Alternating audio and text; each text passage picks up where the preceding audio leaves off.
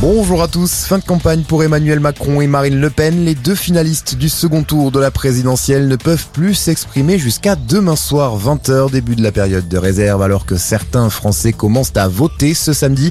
Ce sera le cas notamment à Saint-Pierre-et-Miquelon où les bureaux de vote ouvrent à partir de midi heure française.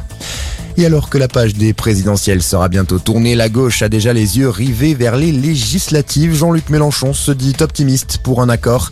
Les discussions avancent mieux que ce que je pensais, déclare le leader de la France insoumise. Le parti engagé des discussions en début de semaine avec Europe Écologie Les Verts, le Parti communiste et le NPA. Je suis prêt à me défendre. Les mots de Carlos Ghosn. Hier soir, l'ancien patron de Renault clame son innocence dans un entretien accordé à BFM TV.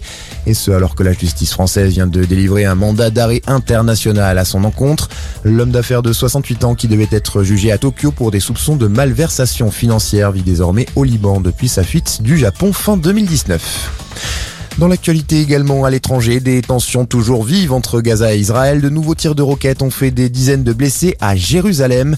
Depuis lundi, plusieurs roquettes ont été tirées depuis la bande de Gaza contrôlée par les islamistes du Hamas en direction d'Israël. Des violences qui interviennent dans un contexte d'escalade après quatre attaques menées en Israël entre le 22 mars et le 7 avril qui ont fait 14 morts au total. La Russie affirme que le naufrage du Moskva, son navire amiral, n'a fait qu'un mort et 27 disparus parmi les 400 membres d'équipage.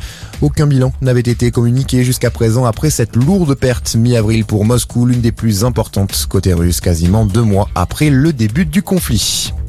Et puis du foot, l'AS Nancy-Lorraine officiellement reléguée en national. Les Lorrains ont laissé échapper leur dernière chance de se maintenir en Ligue 2 hier soir.